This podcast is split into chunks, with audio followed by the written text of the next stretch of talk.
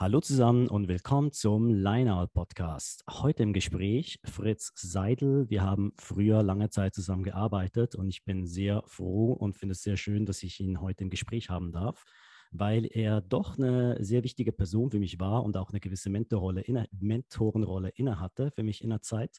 Und darum will ich jetzt auch gar nicht zu viel ähm, selber über ihn reden, sondern dir direkt das Wort geben, damit du dich kurz in eigenen Worten selber vorstellen kannst. So, ja, danke, Steven, dass ich hier sein darf. Ähm, ich bin Fritz Seidel. Ich komme ursprünglich aus Berlin oder bin da aufgewachsen, wohne seit nunmehr 13 Jahren in der Schweiz. Ähm, habe so eine klassische, ja, nicht ganz klassische, aber ich sage mal, ich habe eine Corporate-Karriere hinter mir und bin jetzt seit ein paar Jahren selbstständig. Ähm, betreue da Themen wie Innovation, Kollaboration und mehr und mehr auch New Work-Themen, auch wenn das ne, so diese großen Buzzwords immer schwierig sind, weil es ganz viel bedeuten kann und habe so verschiedene Playgrounds, auf denen ich mich bewege. Also einerseits bin ich Trainer, Dozent, ich ähm, facilitiere, ist das ein deutsches Wort, äh, Workshops, also ich moderiere plus halt was noch so dazu gehört. Ähm, seit kurzem bin ich Co-Autor von einem Buch, was ganz spannend irgendwie ist. Und manchmal fragt man mich halt irgendwo, Speaker zu sein oder irgendwie sowas. Also, ich, aber im Endeffekt kommt es immer wieder auf die wenigen Themen ähm, zusammen, die letzten Endes darauf hin, hinzielen, dass Menschen besser zusammenarbeiten und daraus Besseres entsteht. Bessere Entscheidungen treffen, mehr Optionen haben oder bessere, Entscheid bessere Entscheidungsoptionen etc., sodass es ihnen und auch dem Ergebnis letzten Endes positiver ergeht. Ähm, du sagst seit kurzem Co-Autor eines Buches. Worum geht es da? Es ist ein Innovationsbuch. Ich habe vor ein paar Jahren den Brian Cassidy kennengelernt, so ein spannender äh, Professor, und der macht, hat sich jetzt zum Ziel gesetzt, irgendwie eine Million Menschen auszubilden. Und eines der Vehikel, was er dazu nutzt, ist sein Framework, was er da entwickelt hat, in, ja, in, auch in ein Buch zu übersetzen. Und da hat er verschiedene Co-Autoren gefragt, äh, sich mit dem ein oder anderen äh, Thema auseinanderzusetzen. Und ich habe diesen Teil des Problems, also mit einem der wichtigen oder wichtigsten, finde ich, äh, abbekommen und habe im Endeffekt darüber gesprochen, dass Ne? Wenn man das Problem nicht versteht, muss man sich auch nicht wundern, dass man hinten raus falsche Entscheidungen trifft, etc. Und habe mit dem Brian sonst auch hin und wieder mal was zu tun. Ist ein spannender Typ, hat eine lustige Historie, war mal irgendwie Zweiter in der, Lande, äh, in der Landesmeisterschaft USA in Mathematik irgendwie in der Schule. Also so ein komischer Denker, aber spannender Typ und ähm, finde es immer gut, wenn man mit verschiedenen Menschen und auch Typen zusammenarbeitet, weil es einem selber auch was bringt.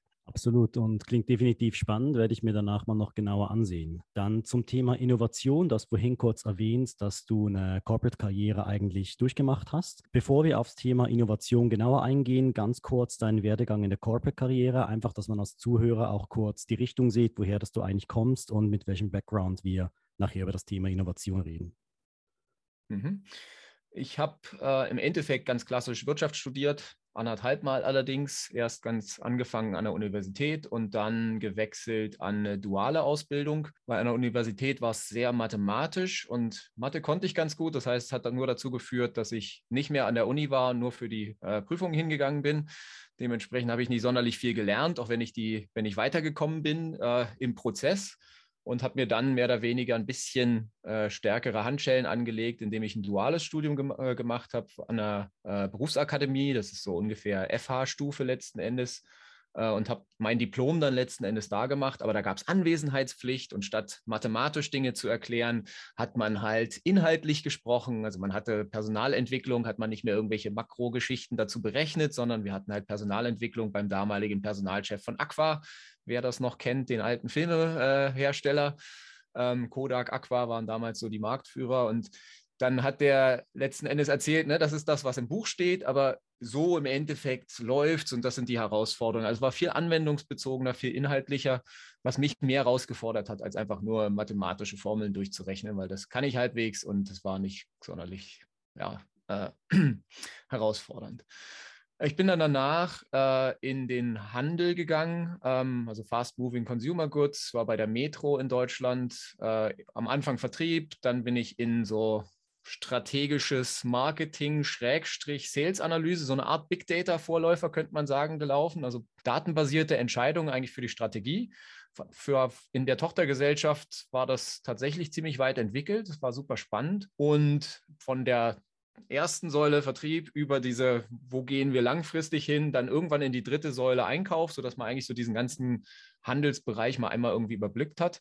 Das war spannend, weil da, da war auch viel Entwicklungsarbeit bei, also sowohl im in dem Sales-Analyse-Teil haben wir eigentlich hatte ich die Möglichkeit, ich hatte einen super guten Mentor, eigentlich alles umzubauen. Dementsprechend war da schon viel Veränderung. Und als ich in Einkauf gegangen bin, ging es auch darum, dass der Einkäufer, der da seit äh, wahrscheinlich seiner Einschulung irgendwie Einkaufschef war, äh, bald in Rente geht. Und da hat man mir gesagt, wie könnte man das Ganze eigentlich auf ein nächstes Le äh, Level hebeln? Also war ich einerseits seine Vertretung, aber andererseits gleichzeitig auch ein ein Projekt, wie wir innerhalb von wenigen Jahren dann irgendwie Umsatz verdoppeln. Ne? Das sind natürlich immer große Zahlen, um die es da geht. Also auch da sehr veränderungsbezogen. Und bin dann in die Schweiz gezogen, so ein bisschen geflüchtet vor der klassischen deutschen Hierarchiegläubigkeit und bin nach Zürich gegangen und habe da bei einem äh, ICT-Unternehmen gearbeitet. Also Sunrise nennt sich das, ist ein Tele Telekommunikationsanbieter. Kann man vergleichen ein bisschen mit einer O2 in Deutschland, so ein bisschen der angreifende, damals qualitativ nicht so super gut und habe da die Expansion vom, äh, von, dem, ja, von, von den Retail-Shops mehr oder weniger vorangetrieben hatte dann auch so ein ganz wildes Potpourri an Abteilungen von Prozess, Projekt über IT bis hin zu, zur Expansionsabteilung, wo sogar Bauarbeiter drin waren. Ne? Also so ganz wilder Mix an Menschen, Channel Marketing, also Leute, die in Tertiärfarben denken, dann ITler in Nullen und Einsen und der Bauarbeiter, der vielleicht in Nägeln denkt oder so. Also ganz verschiedene Menschentypen, mega spannend, hat mich auch wahrscheinlich äh, teilweise überfordert, auch wenn ich das vielleicht damals nicht so gesehen habe. Und im Anschluss, weil das auch wieder viel Veränderung war, hatte ich die Möglichkeit, ein eigenes Konzept vorzulegen und habe dann als so eine Art interner Berater auf ganz vielen verschiedenen Hochzeiten getanzt, ähm, habe eigentlich meistens aufgeräumt, was externe Berater irgendwie versucht haben zu, äh, zu implementieren, äh, habe Abteilungen auf, umgebaut, äh, zum Glück nie abgebaut, sondern eigentlich Motivation, Richtung rein, äh, Menschen zuhören, sagen, was kann eigentlich Sinn machen und das auch wieder in ganz verschiedenen Bereichen. Ich habe eine Coaching-Abteilung aufgebaut, aber auch eben wieder so ein, so ein Prediction, Data Modeling für Marketing, Customer Experience, also ganz verschiedene Themen letzten Endes, wo auch meine Lernkurve extrem hoch war. Und als die dann ein bisschen flacher geworden ist, habe ich dann angefangen, im Startup-Bereich zu tanzen, habe mein erstes Startup gegründet und da habe ich auf die Nase gefallen, wie sich's gehört und bin jetzt mit meinem zweiten Startup, nehme all diese Learnings mehr oder weniger zusammen und versuche Menschen zu sagen, äh, dass es andere Möglichkeiten gibt als die, die wir üblicherweise intuitiv nutzen. Woran ich gerne anknüpfen würde, ist, dass du ja sagst, das Thema Innovation mit den ganzen Abteilungen, die du hier hast, neues Denken hineinbringen, Change etablieren, die Frage ist meiner Meinung nach auch ein bisschen zu erkennen, bis wie weit dass man etwas verändern kann. Weil wie du selber sagst, du bist auch schon mal teilweise von einer starren Kultur geflüchtet in etwas, was eher ein bisschen dynamischer ist. Und ich glaube, Energien gewinnbringend einzusetzen, ist so ein bisschen vom, vom stoischen Denken her, es gibt Dinge, die können wir beeinflussen und es gibt Dinge, die können wir nicht beeinflussen. Und das finde ich bei dir sehr faszinierend, weil ich habe ja mit dir direkt gearbeitet, ich habe gesehen, wie du gearbeitet hast und du hast ein sehr gutes Gefühl daran, diese Dinge zu erkennen. So, was kann ich nicht verändern, damit muss ich leben, nimm aber diese Information mit und versuche mit der was Neues zu basteln, was dann doch zu einer Veränderung führt. Und da würde ich gerne die nächste Frage platzieren für, wie macht man das? Wie kann man deiner Meinung nach in einem vorhandenen System erkennen, was ist starr und wird sich nicht verändern lassen und was hat Potenzial dazu, verändert werden zu können? Mhm. Ähm, ich, du hast gesagt, ich habe so ein gutes Gefühl dafür. Zum Glück ist es nicht ein gutes Gefühl dafür. Das habe ich nicht irgendwie in die Wiege gelegt bekommen oder sonst irgendwas. Dementsprechend ist es auch was, was andere auch lernen können. Das ist immer eine ganz wichtige Geschichte. Und ich glaube, es gehören so, so ein paar Sachen dazu. Also einerseits habe ich eben nicht so einen linearen Werdegang. Ich habe ganz verschiedene Themen gemacht. Ich bin nicht wie viele am Anfang ihrer Karriere alle ein, zwei Jahre in ein neues Unternehmen rein. Ich habe aber alle ein, zwei Jahre ein neues Thema betreut. Und es gibt viele, die wachsen, sagen wir mal, ganz linear. ITler wird IT, IT, IT, irgendwann IT-Chef, irgendwann CIO und dann merkt er, dass er gar nicht mit seinen Peers, plötzlich muss er mit dem CMO zusammenarbeiten und nicht die gleiche Sprache spricht. Und ich habe vor langer Zeit sowas entwickelt, das habe ich äh, die äh, Weihnachtsbaumtheorie genannt, ähm, wo ich gesagt habe, anstatt geradeaus zu, geradeaus zu wachsen, einfach so einen dünnen Stamm zu haben, ist es eigentlich schön, wenn man ein Stück weit in eine Richtung wächst, wo man denkt, die passt halbwegs, aber dann so einen so Nebenbereich mal reinschnuppert. Ne? Weil einfach sagt, hey, jetzt schaue ich mir was anderes an. Und die sind am Anfang, die Ausschläge sind relativ groß, aber man kommt normalerweise wieder zu seinem Kern zurück. Und man geht sozusagen in alle Richtungen rein, aber wächst dabei jedes Mal ein Stück weit. Und man wächst vielleicht nicht ganz so hoch, aber man wächst viel stabiler. Und ich denke relativ grafisch. Und wenn man sich das so 3D-mäßig vorstellt, dann sieht das wirklich so ein bisschen aus wie so ein Weihnachtsbaum. Und wenn man von oben runter schaut, dann überblickt man halt ganz verschiedene Bereiche und kann auch eben mit anderen Sprachen sprechen. Eben nicht nur, ich bin, ich bin Marketeer und spreche Tertiärfarben und der ITler versteht mich nicht, weil er nur 01 kann, sondern man, man hat einen Zugang zu mehr verschiedenen Bereichen und kann es dadurch auch vermutlich besser miteinander verknüpfen. Also man kann Menschen, man kann Übersetzer spielen an, von, von Bedürfnissen. Und das hilft definitiv, das ist ein Teil. Was aber sicherlich auch hilft, ist, äh, so, ich habe so ein paar Mantras, da kann ich, kommen wahrscheinlich noch ein paar irgendwie raus. Aber eins davon ist, you get what you pay for. Und wenn du, wenn du Menschen steuerst, das ist letzten Endes das, was ein Unternehmen tut, dann versuchst du über Zielsteuerung, über Führung etc. ein gewisses Verhalten hinzubekommen. Und jeder versucht natürlich sein, sein, seine Aufgabe bestmöglich zu erfüllen. Und wenn dann jemand von quer reinschießt und sagt, ich möchte das aber verändern und das wird dem eigenen Ziel nicht gerecht, dann entstehen da natürlich Widerstände. Wenn ich aber als Außenstehender verstehe, was will eigentlich jeder Einzelne erreichen, dann führt das letzten Endes dazu, dass ich auch schauen kann, was ist denn, was ich verändern möchte, tatsächlich auch dem anderen zuträglich. Ja, und sobald ich das habe, sobald ich weiß, was sind die verschiedenen Zielsteuerungen von, von, von jeder Person, von jeder Abteilung, von jedem Bereich, was auch immer um mich rum, dann kann ich auch meine Ideen teilweise auch adaptieren. Geht letzten Endes auch immer um Kompromisse und versuchen, verschiedene Bereiche zusammenzuführen und zu sagen, hey, da gibt es ein größeres, sage ich mal, ein hehres Ziel, irgendwie Nordstern. Aber wenn wir das machen, dann hast du davon das, dann hast du davon das. Und damit, anstatt gegen das Ziel von jemandem zu arbeiten, kann man es schaffen, auch dass alle am gleichen Strang ziehen, weil sie sehen, es reicht mir zum eigenen Vorteil. Dazu vielleicht noch was. Ich habe noch, ich habe so viele Mantras gehabt und eins davon ist auch, unter Druck schrumpft das persönliche Universum auf die Größe seiner selbst. Ja, so ein komplizierter Satz, aber äh, die Aussage letzten Endes ist, wenn wir keinen Druck haben, ne, und auf Arbeit haben wir meistens Druck, äh, wenn wir ganz frei wären und alles tun und lassen könnten, wären wir wahrscheinlich die sozialsten Menschen, die es gibt. Ne? Ich würde jedem helfen, weil ich habe ja unendlich viel Zeit, ich habe unendlich viele Ressourcen. Das stimmt natürlich nicht. Wir haben alle einen gewissen Druck äh, von irgendeiner Richtung und dementsprechend schaue ich vielleicht nur auf Familie, Freunde, äh, in meiner Arbeit eben auf meine Ziele, meine Abteilung.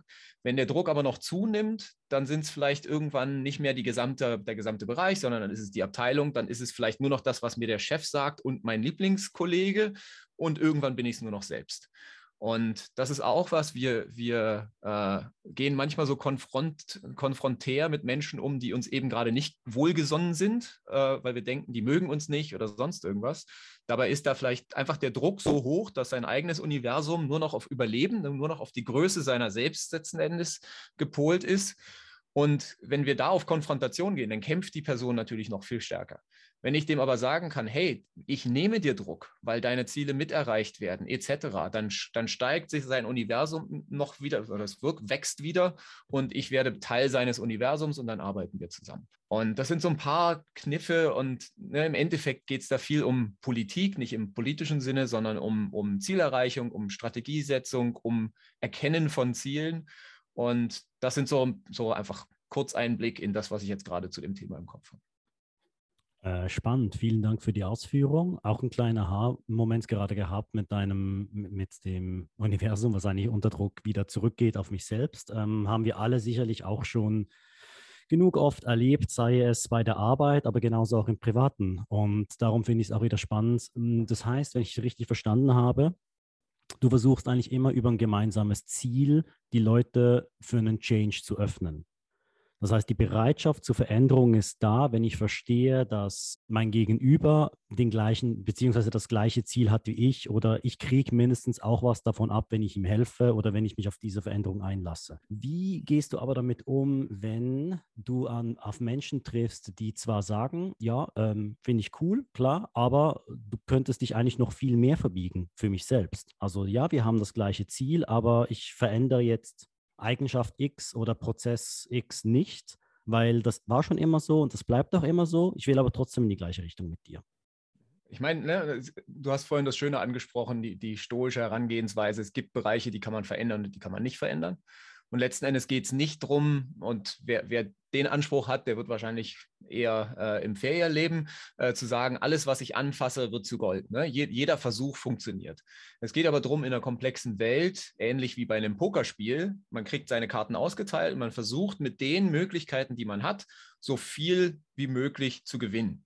Ne? Und wenn ich 100 Spiele mache, dann, wenn ich nichts tue, wenn ich einfach mal random spiele, dann gewinne ich vielleicht eins, weil ich super gute Karten bekommen habe. Wenn ich mir aber Strategien zurechtlege, dann kann ich äh, vielleicht auch über die 50 Prozent kommen. Und dann komme ich vielleicht am Anfang irgendwie auf 55. Und je mehr ich gute Strategien habe, um Entscheidungen zu beeinflussen bei anderen, desto, äh, desto besser letzten Endes oder wird auch diese Quote. Und es wird immer Menschen geben, die, die werden mich nicht unterstützen, das ist ganz normal. Nichtsdestotrotz, ne, es gibt immer so dieses gemeinsame Ziel, aber natürlich gibt es noch andere Dinge. Ich kann auch versuchen, persönlich mit ihm zu werden. Es geht natürlich bis hin zu Manipulation. Das habe ich tatsächlich in jüngeren Jahren auch gemacht. Ähm, und es gibt so diesen, diesen schmalen Grad zwischen Manipulation, also negativer Beeinflussung, weil die nur selbstbezogen ist. Es gibt auch fast unterlassene Hilfestellung auf der anderen Seite vom Pol. Und irgendwo dazwischen ist so ein ethisch richtiger Weg zwischen positiver Beeinflussung, wo auch jeder was von hat. Das heißt aber nicht, dass der ein oder andere nicht deswegen trotzdem faul bleibt, zum Beispiel. Ja, und das, das bringt natürlich Frust. Der sagt, ja super, wir haben das gleiche Ziel, dann erarbeite mir mal mein Ziel. Das wird es auch immer geben. Und ich war da, also es hat mich auch oft gestresst natürlich, ne, wenn sowas kommt. Ähm, auch da, äh, auch wieder ein kleines Mantra. Äh, ich brauchte viele Mantras in meinen Jobs, die waren oft ziemlich stressig. Ähm, if, I had a, if I had your history, I would be you. Also wenn, wenn, ich, wenn ich aufgewachsen wäre mit deinen Eltern in deiner Gegend und genau die gleichen Freunde gehabt hätte, die gleiche DNA habe, die mir dann auch ne, so, dann wäre ich jetzt auch an deiner Stelle und würde, ohne dass ich dass ich vielleicht Böses möchte, vielleicht auch sagen, hey, ich habe genug Stress, ich tue mir das jetzt nicht noch zu, zu, äh, zusätzlich an. Und das hilft vielleicht auch zu akzeptieren, dass nicht jeder irgendwie mit einem am Strang zieht, aber zumindest, wenn jemand begreift, dass man, die, dass man ähnliche Ziele hat, arbeitet er nicht mehr gegen mich. Und das, das ist oftmals tatsächlich der größere Hebel, ähm, dass man Widerstände beseitigt und nicht von hinten angeschoben wird. Weil ein Widerstand zu beseitigen ist viel effektiver in meinen Augen, weil dann kann ich selber irgendwo durchgehen. Wenn aber in jedem Meeting alle gegen mich reden, dann wird es schwierig. Wenn sie einfach nur schweigen, dann kann ich den einen, der gegen mich redet, dann rede ich mit ihm auf einer Ebene. Wenn aber alle dagegen reden, dann habe ich keine Chance. Also alleine schon diese, die, die, die, den Faulen dazu zu überzeugen, nicht mehr gegen mich zu arbeiten, kann schon ein riesiger Erfolg sein. Und das muss man manchmal auch sehen, dass es eben gar nicht darum geht, dass alle irgendwie plötzlich die Welt verbessern wollen oder ähnliches, sondern einfach vielleicht auch destruktive Verhaltensweisen ein bisschen runterschrauben. Das kann auch schon helfen. Verstehe. Und das heißt, grundsätzlich mal ist das Wichtigste, dass alle innerhalb eines Teams eigentlich am gleichen Strang ziehen oder idealerweise ziehen alle am gleichen Strang. Man hat ein gemeinsames Ziel, wohin man hin will und das ähm, ermöglicht auch bei allen die Bereitschaft zum Change und gewisse gefestigte Strukturen vielleicht auch lösen zu kommen, um gemeinsam das Ziel zu erreichen. Ich würde jetzt gerne eine Ebene tiefer gehen und zwar wir haben jetzt dieses Team, alle ziehen am gleichen Strang. Ähm, die Frage, die jetzt kommt, aber natürlich, welche, welche Methode verwenden wir? Wie erreichen wir das Ziel? Und gerade auch hier gibt es natürlich x-beliebige Lehrbücher auf dem Markt. Ich kann mir Methodenkompetenzen erarbeiten. Wir können das machen, wir können jenes machen. Aber gerade auch in dieser Vielfalt an Möglichkeiten finde ich es teilweise schwierig, die richtige Methode zu finden, beziehungsweise halt auch innovativ sein zu können und auch mal einen anderen Weg zu finden, weil wer nur Copy-Paste macht, der wird auch nur das gleiche Resultat wie jemand anderes haben. Mhm. Und gerade da sehe ich ähm, die Arbeit von Trainern oder auch externen Dienstleistern, wie es dein Unternehmen anbietet, extrem wertvoll, weil halt, jetzt bringe ich mal ein Sprichwort, äh, wenn man den Wald vor lauter, vor lauter Bäumen nicht mehr sieht, also gerade ein Unternehmen, was halt einfach immer in den Strukturen war. Und jetzt haben wir zwar alles, wir wollen den Change, aber wie machen wir das? Wie würdest du empfehlen, dass man da vorgeht? es gibt verschiedene Herangehensweisen. Ich glaube, die klassische ist, dass man irgendwo, wenn man die Führungskräfte überzeugt, wir müssen jetzt umorganisieren oder sonst irgendwas. Das führt aber noch lange nicht zu einer Akzeptanz. Und oftmals, was ich da sehe in, in Unternehmen, ist, dass man so die Bibelgläubigkeit von, von Bibel A zu irgendwie der nächsten Bibel B umwuselt. Ne? Wir, wir waren Hierarchie, jetzt sind wir agil. Ne? Geht ein Brief raus an alle Mitarbeiter, ab morgen seid ihr bitte agil. Äh, gibt es tatsächlich ein Beispiel aus einem bekannten Kreis, wo jemand das auf LinkedIn gefragt hat, wie er jetzt kommuniziert, dass wir ab morgen agil sind. Äh, also eben, sowas passiert, aber das hilft natürlich noch nicht zur, zur Veränderung. Und eine der Dinge, die, die wir eigentlich durch, durch Zufall fast festgestellt haben, ist, wir haben angefangen bei Day 8 äh, einfach Workshops zu machen. Ähm, und da bin ich, ne, wir hatten jetzt, wir haben einfach angefangen, wir wollen Innovation, wir haben ganz viele Innovationsideen und um das zu finanzieren, machen wir so ein paar Workshops nebenher und so, so relativ lapidar irgendwie reingestiegen und haben Design Sprints letzten Endes am Anfang gemacht und haben festgestellt, wenn wir so vier Tage lang Menschen bei uns haben und die in einer neuen Arbeitsweise arbeiten, die hyperagil und Design Thinking basiert und sowas ist, dann sagen die, genauso will ich weitermachen. Und das klassische Training geht eigentlich in die Richtung, dass man Menschen sagt, es ginge anders. Training ist erstmal nur eine Erkenntnis, es gibt einen anderen Weg. Das heißt aber noch nicht, dass eine Verhaltensänderung eintritt. Und wir haben festgestellt, dass eigentlich man das Ganze umdrehen kann und sagen kann, wir arbeiten jetzt einfach mal zusammen auf einem neuen Weg. Und wenn du die Erkenntnis hast, dass dir das mehr Spaß macht, weil es mehr Wertschätzung bringt, weil die Ideen besser sind, weil dir das Ergebnis besser ist, weil du besseres Feedback bekommst, mehr lernst dabei, etc., dann verändert sich tatsächlich was von selber. Das ist wie so eine Inception, ne, wenn man an den Film denkt, bei Leuten in den Kopf pflanzen und gar nicht sagen, so Buzzwords, eben Design Thinking, was weiß ich, was es da alles gibt. Ich finde es viel spannender, wenn Menschen erstmal Betroffenheit erfahren, erstmal feststellen, ich bin Teil des Problems. Da gibt es kleine Übungen, die wir üblicherweise machen, um denen zu zeigen, dass wir alle relativ unperfekt sind. Und wenn diese Betroffenheit da ist, nämlich Achtung, ich merke, ich könnte mich tatsächlich verbessern, dann erleben lassen, wie ein neues Universum aussehen könnte. Und erst danach muss ich anfangen zu sagen, ja, was haben wir denn da gemacht? Wenn du mehr davon möchtest, dann kannst du hier schauen, dann kannst du da schauen. Natürlich können wir dir noch ein bisschen was erzählen, etc. Weil dann ist auch die Bereitschaft wirklich da, was zu ändern. Und wenn du sagst, was sind das jetzt für Methoden? Ne, so, diese Bibelgläubigkeit mag ich nicht, wenn, wenn jemand sagt, wir müssen jetzt Design Thinking, wir müssen agil und so weiter. Ich glaube, keines, kein, keines dieser Modelle, sind alles vereinfachte Modelle, funktioniert zu 100 Prozent. Wir nutzen letzten Endes unsere eigene Erfahrung. Äh, sowohl ich als auch mein Geschäftspartner haben ein paar verschiedene Bereiche gesehen. Er war lange im, in der Beratung, also hat die Metaebene lange gehabt und hat halt auch gesehen, was Beratung auch so anrichten kann, im Positiven wie im Negativen. Ähm, ich habe das aus der internen Sicht oft genug gesehen. Und wenn ich jetzt diese ganze New Work-Bewegung mir anschaue, ne, da kann man sich lange drüber zanken, was New Work wirklich heißt, aber dann sehe ich da spannenderweise Dinge, die damals selbst wir beide schon besprochen haben, nur einfach unter einem anderen Namen. Und da gab es das Buzzword nicht. Und manche Dinge sind einfach, weil sie menschenbezogen sind, logisch, dass man sie anders und besser machen kann, auch wenn sie vielleicht kontraintuitiv am Anfang sind. Wenn man sich mal ein bisschen besser reindenkt, dann erlebt man auch andere Dinge anders. Und wir nehmen deswegen Ne, wir, wir sehen teilweise, was, was Marktführer machen. Wir sehen natürlich diese ganzen Frameworks und sagen, hey, in dem, in dem Augenblick passiert, äh, funktioniert das vielleicht gut, in dem funktioniert das gut. Und wir mixen da irgendwo rum, ohne zu sagen, eins ist jetzt überall richtig oder überall falsch sondern wir nehmen im Endeffekt praxisbezogene Dinge, wo wir wissen, hey, wenn ich eine Idee generieren muss, dann habe ich ein Tool, sei aus welchem Framework auch immer, was gut passt. Wir nehmen nicht zu viele, weil sonst bist du immer wieder übermannt. Bei Design Thinking gäbe es irgendwie 300. Wer soll denn wissen, wann ich welches einsetze? Aber wenn ich einen kleinen Werkzeugkasten habe und sage, hey, in der richtigen Situation weiß ich, welche Schublade ich aufmache und nutze die und laufe einfach vertraue dem Prozess, den ich da habe, dann entsteht Veränderung. Aber dafür braucht man einen Werkzeugkasten und der kann für mich anders sein als für jemand anders. Wir bieten da im Endeffekt einen Blumenstrauß an, aber es mag Unternehmen geben, auf die passt unser Blumenstrauß nicht und dann gehen die halt auf ein anderes Feld und pflücken sich da einen Blumenstrauß. Das ist im Endeffekt relativ irrelevant, bin ich der Meinung, welches, welcher, welcher äh, Methodenmix da ist. Ich bin aber der Meinung, es sollte in jedem Fall ein Mix sein. Okay, und das heißt, man kann mit diesem Mix einfach mal starten, also an standardisierten hm, Werkzeugen, die vorhanden sind, und dann von dem aus eigentlich mal gucken, was funktioniert oder was führt uns weiter und wo bleiben wir stehen. Also das heißt, für mhm. jede Problematik eigentlich neu evaluieren und äh, mit neuen Gedankengut auch rangehen. Ja und nein. Äh, gute Beraterantwort, it depends. Ähm, vom Grundsatz her äh, gibt es schon ein paar Dinge, an denen man sich auch festhalten kann. Es ist gut, immer eine gewisse Stabilität zu haben. Wenn man alles immer einreißen muss, dann, dann das wird dem Menschen auch nicht gerecht. Es ist gut, wenn man, wenn man eine gewisse Standardvorhergehensweise hat. Zum Beispiel beim, bei einem Workshop, wenn wir Workshop-Training machen, wie baut man einen Workshop auf, haben wir einen, sag ich mal, Prozess, der ist so ein Akronym, das nennt sich Pride, wo wir sagen, hey, sammel immer erstmal, wenn du dein Ziel kennst, alle zusammenhängenden Probleme, P. Ja, dann reframe die, versuch sie aus verschiedenen Winkeln anzuschauen, weil das öffnet dich letzten Endes für Lösungen. I. Dann entscheide dich für eine, ja, mhm. Decide und dann enhance sie und enhancen heißt, sie so rund zu machen, dass ich darauf Feedback bekommen kann.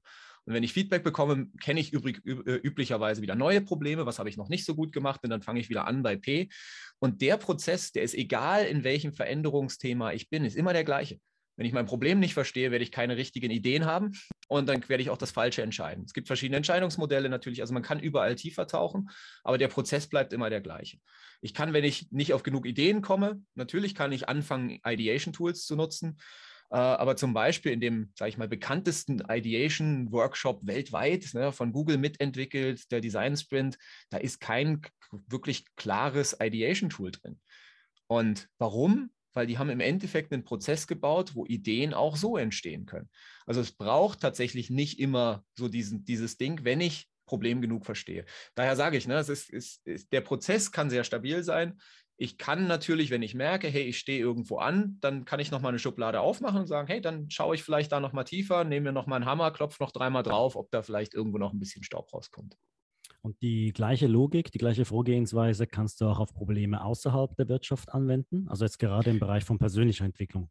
Im Endeffekt ist das ein Problemlösungsprozess. Und es ist wurscht, ob der wirtschaftsbezogen ist, ob der persönlich bezogen ist. Wenn ich mein eigenes Problem äh, verstehe, oder das Problem einer Gruppe oder das Problem der Welt oder der, des Klimas, ähm, dann kann ich mir Optionen erarbeiten, welche davon äh, oder was gibt es für Optionen, kann überlegen, was glaube ich, was ist meine Annahme, das sind ja noch keine Fakten, Ideen sind ja Hypothesen üblicherweise, was glaube ich hilft jetzt am besten, um mein Ziel zu erreichen, mit dem diese ganzen Problemchen verknüpft sind. Und dann teste ich das Ganze und schaue, habe, haben meine Annahmen gestimmt oder nicht, wo muss ich was anpassen oder nehme ich gleich eine komplett andere Idee. Also der Prozess ist tatsächlich immer wieder der gleiche, deswegen ist es so spannend, deswegen auch Pride, ne? wenn ich was gelöst habe, bin ich ein bisschen stolz und den finde ich recht eingängig und der funktioniert tatsächlich relativ gut. Und das ist so die Stabilität, aber ich kann natürlich die, die Vorgehensweise, ob ich das jetzt alleine für mich mache, ob ich das in der Gruppe mache, ob ich das online, offline, ob ich das synchron, asynchron, was auch immer, da kann ich extrem viel mit rumspielen. Mhm.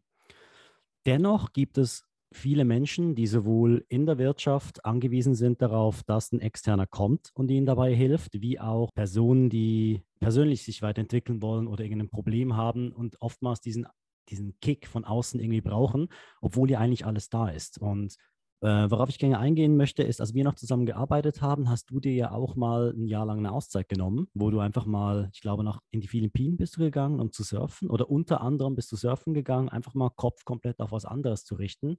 Und das ist ein Vorgehen, was ich immer wieder beobachte oder immer mehr auftritt, je mehr ich ähm, ich sage mal, in die Gesellschaft rein, äh, reinschaue. Und ich habe das Gefühl, schwierig ist es irgendwie, wenn du deinen 9-to-5-Job hast oder wenn du gerade ein Teamleiter bist und du hast irgendwelche KPIs, in denen du gemessen wirst und du musst jetzt deine Verkaufszahlen bringen, wie schafft man es, sich trotzdem irgendwie den Platz zu machen, wenn man jetzt beispielsweise vielleicht nicht das Budget hat, um irgendwie einen, einen externen Consultant dran zu holen, der dir jetzt erklärt, wie alles funktioniert? Du sagst, alles ist da, ja, richtig, aber ich kann als Einzelperson und auch als Firma nicht das gesamte Wissen der Welt haben und selbst wenn ich es hätte, wüsste ich nicht immer, in welcher Ecke ich gerade suchen muss. Ne? Sondern unser, unser Geist ist ja so ein bisschen, als hätten wir so einen Strahler auf dem Kopf und wo ich hingucke, das wird halt gerade beleuchtet und alles andere ist irgendwie dunkel. Und im Endeffekt dieses, das halbe Jahr, was ich mir da genommen habe, und das habe ich zweimal gemacht bei meinem letzten Arbeitgeber, ich hatte die Chance dazu und ich weiß, das hat nicht jeder oder zumindest nimmt sie sich nicht jeder, weil natürlich andere Risiken dran sind. Wenn man Familie unterfüttern äh, muss, ne, dann bleibt natürlich auch ein finanzielles Thema irgendwo da. Aber eine Sache, die ich schon extrem wichtig finde, ist, dass man sich eben nicht so vereinnahmen lässt. Wir denken oftmals, ich werde zwar von neun bis fünf bezahlt, aber danach muss ich trotzdem weiter an meine Firma denken. Und es braucht schon auch Strategien, wie ich vielleicht abschalten kann. Und ich stelle oft die Frage am Anfang von, von Trainings, wann kommt ihr denn auf, auf die besten Ideen?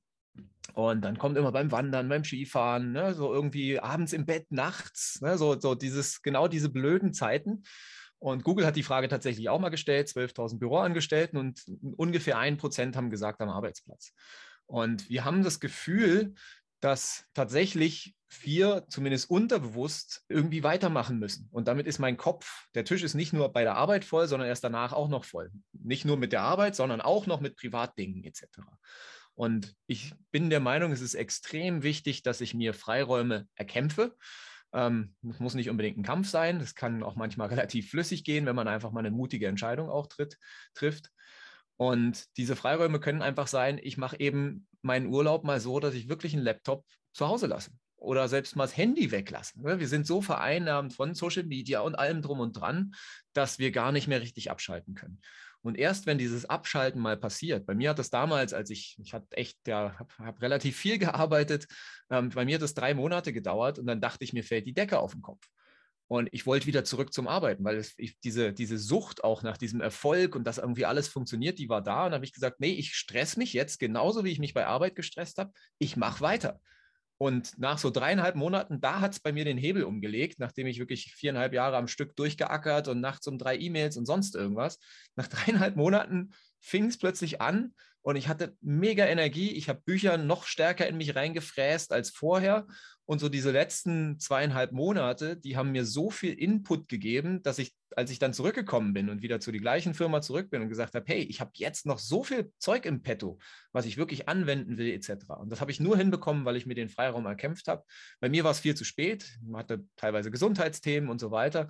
Und ich finde, niemand sollte es so spät kommen lassen, ne? so, sondern man kann das vorher machen, man kann seinen Urlaub dafür nutzen, man kann seine Wochenenden dafür nutzen, sich nicht einfach nur treiben zu lassen also, du kennst ja genau den Spruch, irgendwie, du bist der Fluss, nicht das Floß.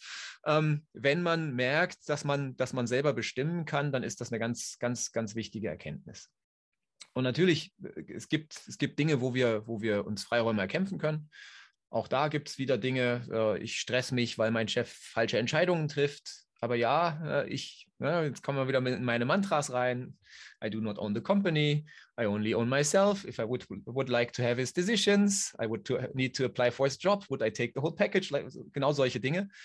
Dann oftmals liefern wir beim Job auch einfach zu viel ab.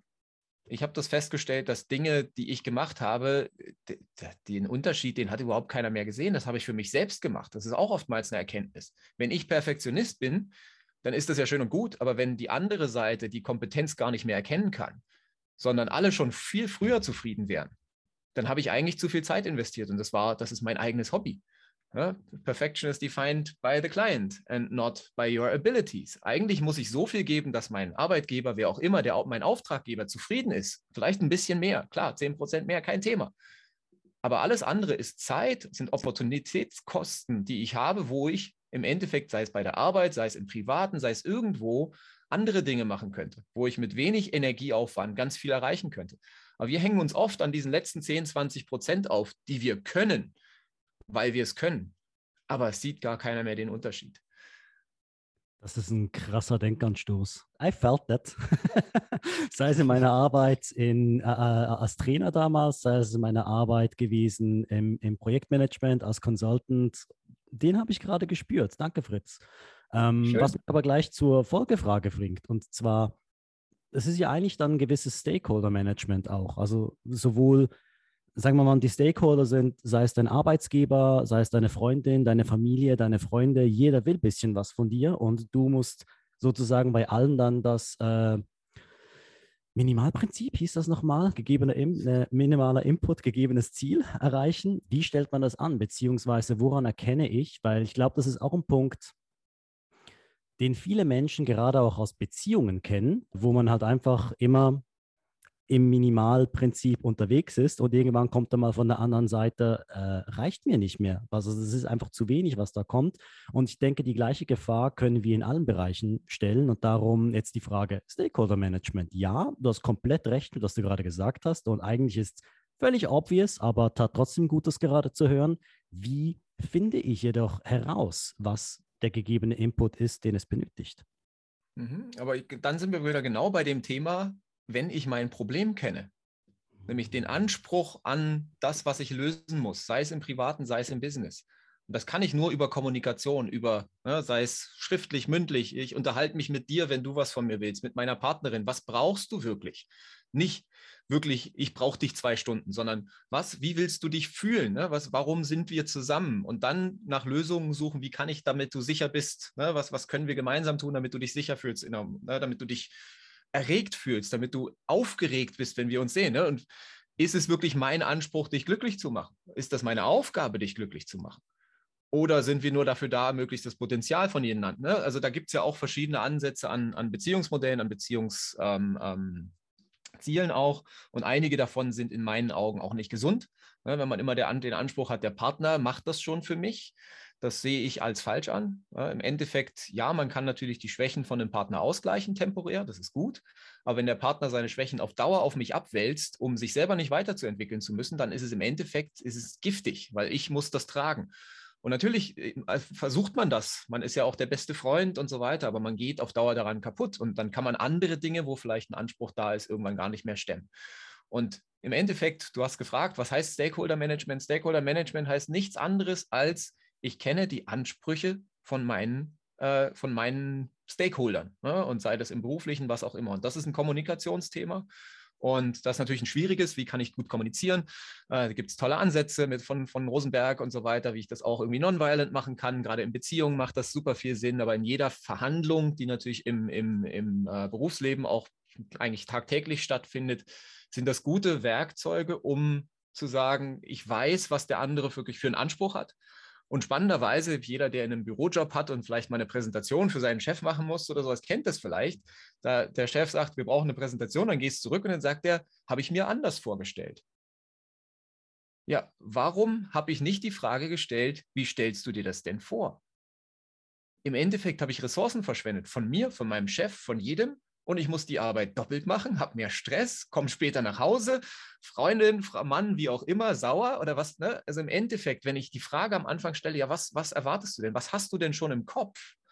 Dann kann ich anfangen, tatsächlich auch auf, auf Fakten zu arbeiten, nämlich auf dem, was der andere wirklich möchte und kann aber auch sagen, Achtung, was du dir vorstellst, kann ich nicht leisten. Ne? Es ist ja auch ganz viel, ich kann eh nicht jedem Anspruch gerecht werden, aber ich kann nur sauber priorisieren, wenn ich auch Ansprüche kenne.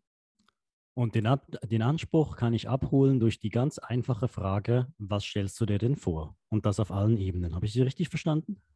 Das ist eine Möglichkeit. Ähm, vielleicht ist es nicht unbedingt die beste Frage in allen Situationen, weil das würde immer heißen, ich muss das machen, was der andere denkt, anstatt das zu erreichen, was er erreichen möchte. Die wichtigere Frage wäre wahrscheinlich, wo wollen wir hin? In mhm. dem Thema Präsentation, wo ich es jetzt konkret gebracht habe, ist aber oftmals ein Bild im Kopf, was so konkret ist, dass wenn das Sinn macht, ich das auch übernehmen kann. Aber wenn es keinen Sinn macht, kann ich zumindest am Anfang drüber sprechen und sagen, wenn wir aber das gemeinsame Ziel haben, dahin zu gehen, sollten wir es nicht vielleicht lieber so darstellen. Und wenn ich es dann so liefere, wird der Chef sagen, haben wir uns darauf geeinigt, alles gut. Ja, oder die Chefin. Also das, das was, äh, wenn schon was im Kopf ist, sollte ich es immer mit abholen. Das Wichtige ist, wir brauchen ein gemeinsames Ziel. Aber wenn eine konkrete Vorstellung da ist, sollte ich sie zumindest abgleichen. Das heißt nicht, dass ich ihr folgen muss, aber ich bin zumindest nicht mehr überrascht, dass da schon was war, dem ich nicht gerecht werden konnte, weil ich es nicht wusste. Ne? Und damit gehen wir full circle und sind wieder beim gemeinsamen Ziel angekommen. Perfektes Schlusswort. Danke vielmals für deine Zeit, Fritz. Sehr, sehr viele äh, spannende Themen. Ich würde gerne eigentlich noch länger mit dir reden und ich merke, es sind auch ganz viele spannende Bereiche, die man mit dir besprechen kann. Für alle, die jetzt gerade zuhören und äh, vielleicht auch denken, so ein Training würde meiner Abteilung vielleicht auch mal gut tun, wo findet man dich bzw. euch und wie erreicht man euch am besten? Also finden tut man uns im Internet, wie jeden heutzutage. Äh, wenn man die Adresse eintippt, ist das day8, so wie Tag und dann eine 8.io. Äh, vielleicht, weil wir in Ordnung sind oder so. Ne, so eine lustige Techie-Endung. Also day8.io. Ähm, fritz.de.io ganz simpel ist meine Adresse. Fritz Seidel kann man googeln. Üblicherweise sollte man mich auch finden. Eventuell findet man noch meinen Vater irgendwo bei einem Seniorenskirennen, aber dann war es das auch. So viele gibt es nicht von meiner Sorte.